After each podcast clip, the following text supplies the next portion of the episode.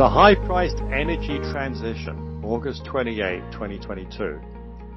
Thank you for being the bright spot in our client portfolio, said investor Emily Jaffe. We had just sat down to enjoy a most convivial lunch with Emily and her business partner Jeff Waters of OFC Wealth Management.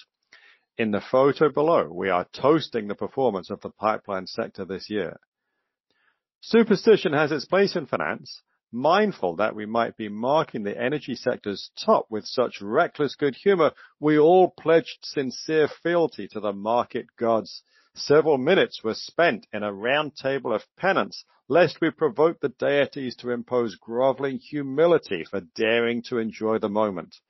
Energy investors have plenty of scar tissue, most notably from the March 2020 COVID collapse. Back then, Ms. Jaffe had the grace to spare us any comments on damage inflicted to client portfolios. A question we've pondered recently is what the possible political consequences of resurgent energy markets are.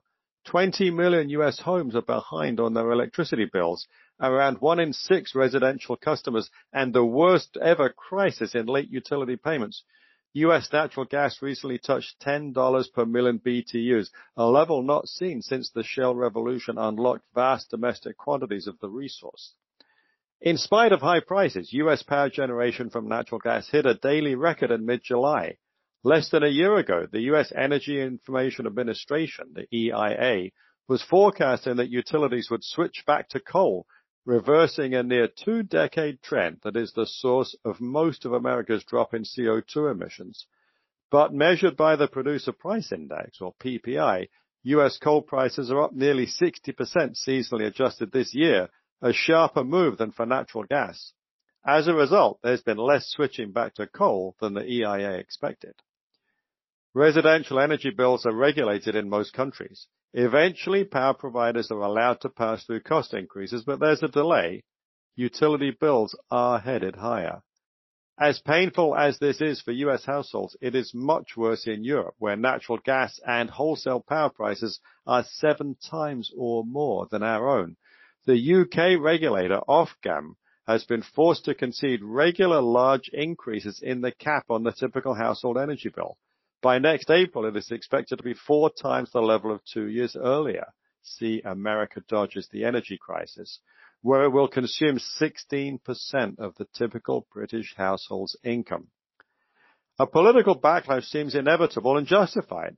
Italy is often perceived as the weak point in any EU crisis. Hedge funds currently have the largest short positions in Italian government debt since 2008 betting that the country's fractious politics are ill-suited to confront popular dissatisfaction with energy bills.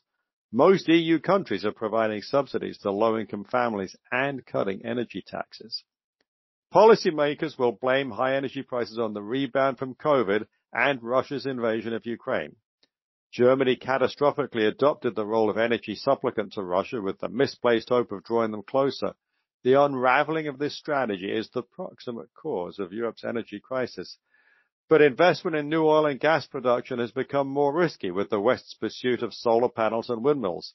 U.S. production of crude oil will not reach the pre-pandemic level of 2019 until next year. U.S. natural gas production is growing roughly in line with LNG export capacity, leaving domestic supply unchanged. President Biden has pledged to provide natural gas to Europe, but he's not doing anything to help U.S. households exports are likely to absorb any increase in domestic production. Energy companies also face the prospect of a windfall profits tax, which won't provide much inducement to invest in additional supply. So the big question is, will public opinion correctly assess that persistently high energy prices are caused by falling investment in new oil and gas production? The vilification of big oil by governments and ESG proponents has led to increased caution around growth capex. Will voters conclude that the Democrats have oversold the energy transition, overpromising the ability of intermittent power, solar and wind, while ignoring China pumping out additional CO2 that's swamping whatever reductions Western countries are achieving at already great expense? Today's pipeline sector is positioned to be an important part of the solution, both to high energy prices and reducing emissions. Utility bills will increasingly command attention as past policy errors hit family budgets.